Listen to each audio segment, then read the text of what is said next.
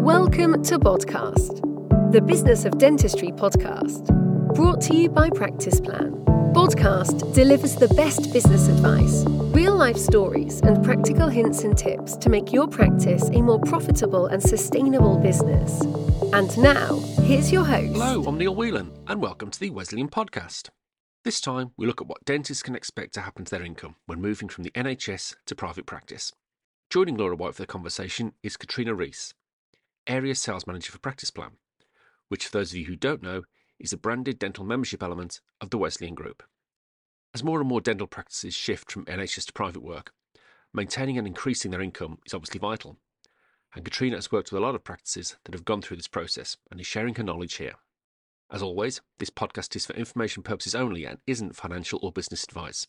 If you do feel as if you need more information after listening to this, you can talk to Wesleyan Financial Services and its specialist financial advisors, as well as their colleagues at Practice Plan. And I'll return at the end to let you know how to get in touch. But for now, I'll hand you over to Katrina. And first up, Laura. Hi, Katrina. Do you mind giving yourself a quick introduction of uh, your role and what Practice Plan does for dental practices looking to move?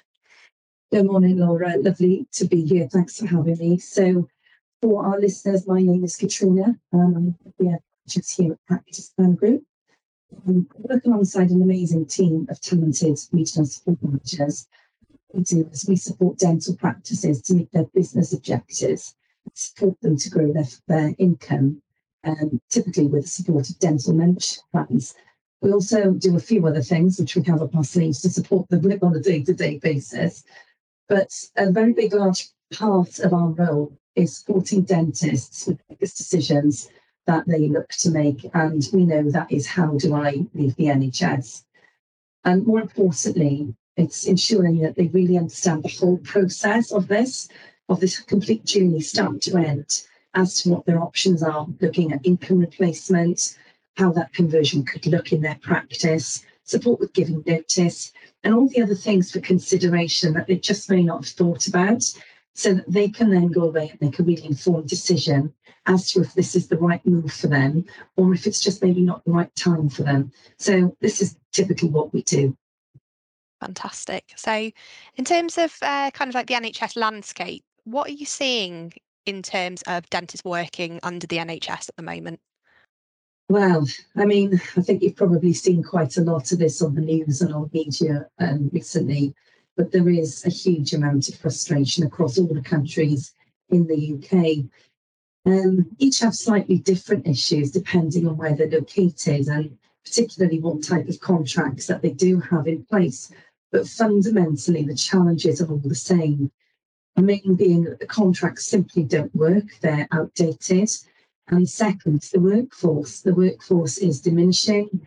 It's becoming incredibly difficult to recruit a dentist and even more difficult to recruit an NHS dentist. And those that are there working in the NHS do report to be deeply unhappy and very, very stressed with the situation.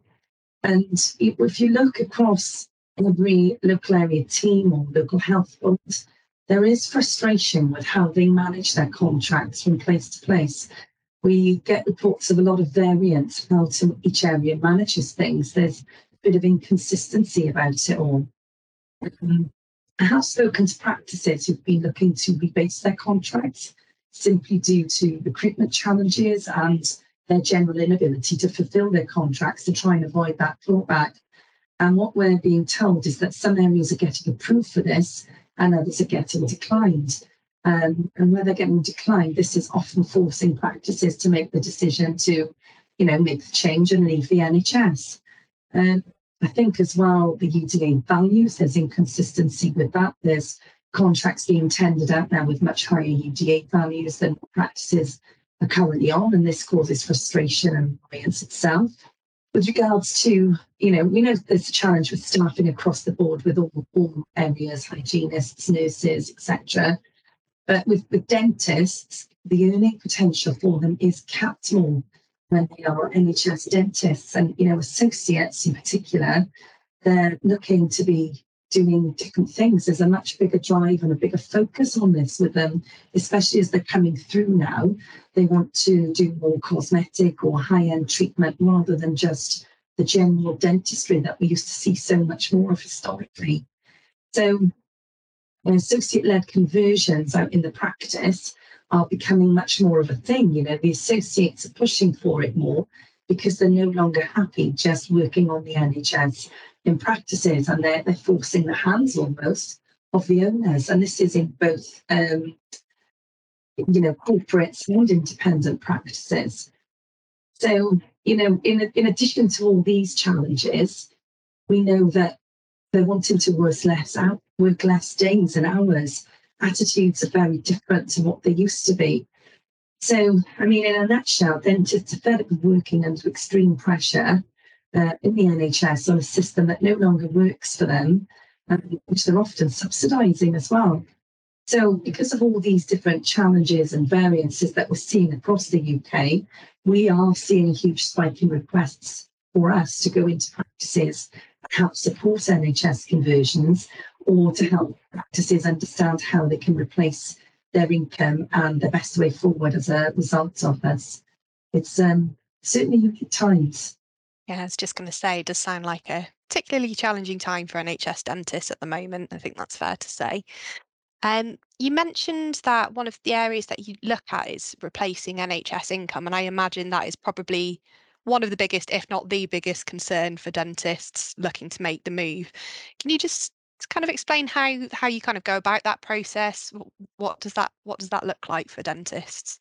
Yeah, absolutely. And and you're right, Laura. This is a huge concern for the dentist. You know, the minute you hand back your NHS contract, you've got three months and then that money is gone. So it's important that the dentist knows how they're going to replace that income. So the more NHS dependability a practice has, the higher the worry and the risk. So those who have a better mix of private to NHS are less likely to be as concerned. They're still concerned, obviously, but because they've already got that regular income coming through the private area of treatments, um, they, they seem to be a bit more confident to do it. But where that contract is higher and the mix of private treatment is lower, that's where you see much more pressure for the individual. That said, um, there are also many practices who've got a smaller NHS contract and they do simply just want to get rid of it now because it's generating a lot more work than perhaps the the income. So I've, I've spoken to practices and they're saying my contract, you know, my NHS contract is 20% of my income, but it's causing me about 70% of my time and stress and it's just not worth it. And I've done three contracts personally, which I've converted over the last few months where they've been very, very small. So, um, you know, like I said, this is somebody's income, and once the contract is given back, it's gone. So um, there must be peace of mind.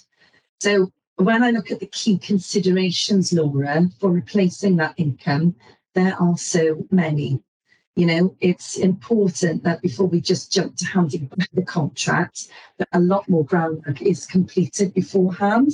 And the good news is for practices, they don't have to panic and sit there and work it all out themselves.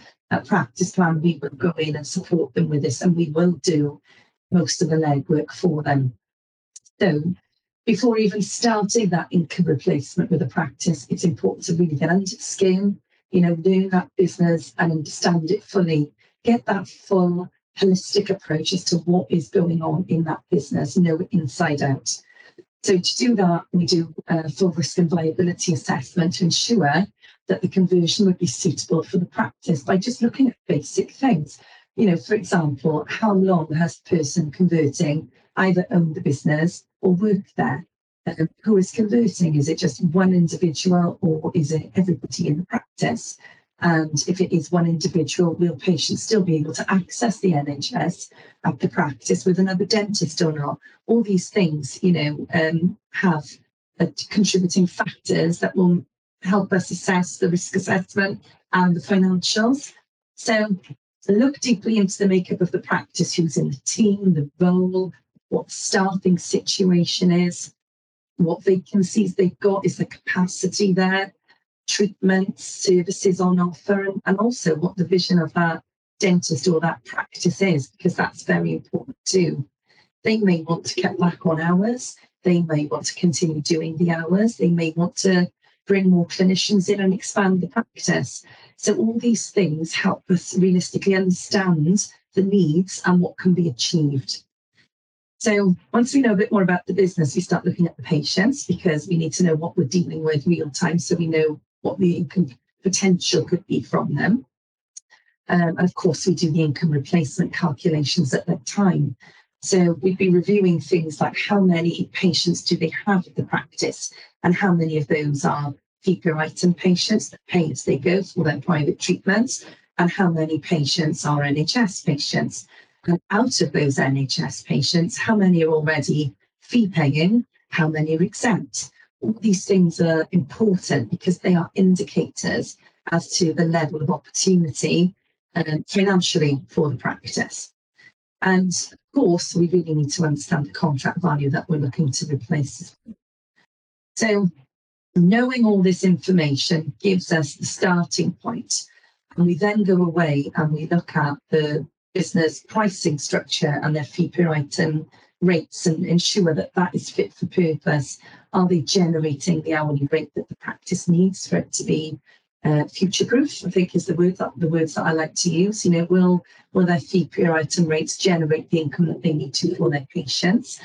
And if they do have dental plans in place at the practice, are these plans adequately costed? Are they correct? Does the maths add up?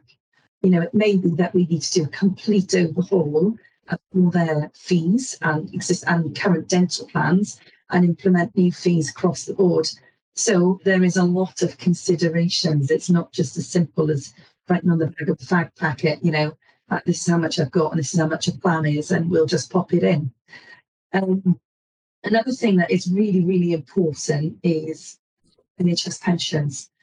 You know, these really are something that people tend to forget about when they're doing an NHS conversion. If you're paying into an NHS pension and you're leaving the NHS, what impact will this have? it's a really big deal. So anybody looking to hand back their contract needs to give careful consideration and speak to one of the de- dental financial advisors so they know how a conversion will impact them. So they need to factor in money as well to replace any pension contributions that they want to add. Um, we are fortunate that we have a team of dedicated dental financial specialist advisors at Wesleyan. So we are able to um, support our clients with this. And I think my key thing from this, Laura, would be to say assess everything, assess it again, and see what the dentist wants, and then reassess it again to see what they really need. Because often what we're told they want isn't really what they need. It's not until you put all the figures down that things talk to you. No, that's a really good point. And at least they've got a lot of support they can tap into. It's considering it's quite a complex area, I'm guessing. So, how well do dentists fare in general when it comes to the calculations? Are there many that where where this kind of just isn't feasible for them? Um, yeah, you know, it is a mixed bag. What we've got to remember here is when we do an income replacement and all the risk assessment that goes with it, it is a guide as to how many income could be replaced. Nothing is a given because every conversion is uh, unique. But that said, it's good to have a calculated uh, projection of how it could look. So completing a conversion, having a dental plan membership in place is a really good way to ensure that regular income from the NHS is replaced every month. If it is looking unlikely that a practice will be able to replace enough income from the existing NHS patients, then of course we would have that conversation and look to understand, you know, is are the, are the figures correct or or any other things that we're not giving consideration to or options for them. But that said, more often than not, private treatment will drive a lot more additional income. So, in terms of the guaranteed dental plan income, uh, that we would look at how many plan patients you need to replace the money a dentist is getting from their routine diagnostic appointments, um, because the dental plan replaces that element. And then the treatment uptake is a separate amount of money and those treatments get paid for separately. So the risk and viability assessment helps us to understand how much private and NHS work is currently happening at the practice or being completed by each dentist. And then using that information, we could go away and make a factual assessment based on it to know if the conversion is viable. You know, we know when the dentists know when we talk to them, the, the likelihood of replacing all the income immediately from a plan is just never going to happen. But they don't need to. Talk, they need is enough to cover that routine and diagnostic work. The private treatment is paid for on top of that. We know how much private work they can typically do. And we also know there's a huge demand for dentists right now, and demand outweighs supply. Um, so, you know, we don't we can't take everybody through. When you do an NHS conversion, we do need to have lower numbers going through. That is the whole purpose of it. But um, also, that will free up space for the clinicians from the patients who do not come across to plan to be given to new patients who are actively looking for private treatment. And those patients then in turn go on to spend and become routine regular patients and they go on to join the membership plan. So, you know, there, there's a lot of things that, that we look at as well. And also, you know, some dentists are looking to reduce hours. So it's when we look at everything holistically and talk through, we make sure we're happy with the projection and then, you know, talk through all the other options available to them. That makes sense. Um, you have covered parts of this already, but if a if a dental practice is, is quite a way off, let's say, of being ready to um, convert their practice, what would mm. their next steps be? Well, you know, we will always be really open and honest about um, the findings and talk through them with them. And if a practice isn't ready, we feel they're not ready to hand back that contract, you know, we will tell them. And there are often instances where a practice just isn't ready. It could be they haven't got enough hygienist chair time to, you know, support the number of patients that they need to convert. So they will need to recruit or maybe they don't have an associate and there's just not enough capacity for their needs. And, and we have those conversations and look at their options. And often it is a matter of recruitment. Or maybe the patient data just doesn't seem right. Sometimes we get figures through and you look at it and you do the math and you think, there's no way they've only seen this many patients in the last two and a half years. You, you sometimes there are some red flags. So I will then go back to them and say, look, can you please rerun this data? Can you ensure it's correct? Pick up with your software provider and rerun it. And sometimes this is where the issue is, but not always. And of course, we've got to remember data is only as good as the inputting of it as well. So nothing's foolproof, but we do everything we can. It, it could be as well that, you know, this is a practice with a massive NHS contract, um, you know, million pound plus, and there is a bit more private work that's needed to generate income, but there's no specialist treatment available in the practice. So it's understanding how they're going to fill that void. You know, where's this extra revenue going to come from? And it could be that it just needs a bit more time to get somebody in place that's giving notice elsewhere before they come across, or you know, where is the scope to do more for them in that practice if it's needed? There's ways to work around this. You know, you can grow your private income uh, rather than just hand back the contract fully. So rather than just give that contract back fully, like you would do when you do an NHS conversion mailing and tell all your patients that you are leaving the NHS from a certain date, there are options for practices to grow their monthly plan income by simply putting a really good focus um, on plan growth in the practice, particularly for the clinician that is looking to convert. Um, and this will just put them in a really good stead until they're in a better position financially and that the balance of fee per item um, and plan is starting to tip the scales a little bit more on NHS. So that just gives you a bit more confidence. There's also something, you know, there's, there's, there's different ways that conversions can happen. You can do a blanket mailing or you can do a drip feed in in-house, which is a longer process where you talk to the patients on a one-by-one on a one by one basis and join them to plan, you know. But it enables the dentist to move at a slower pace and they can grow their private income and then let go of the contract when they are feeling more ready.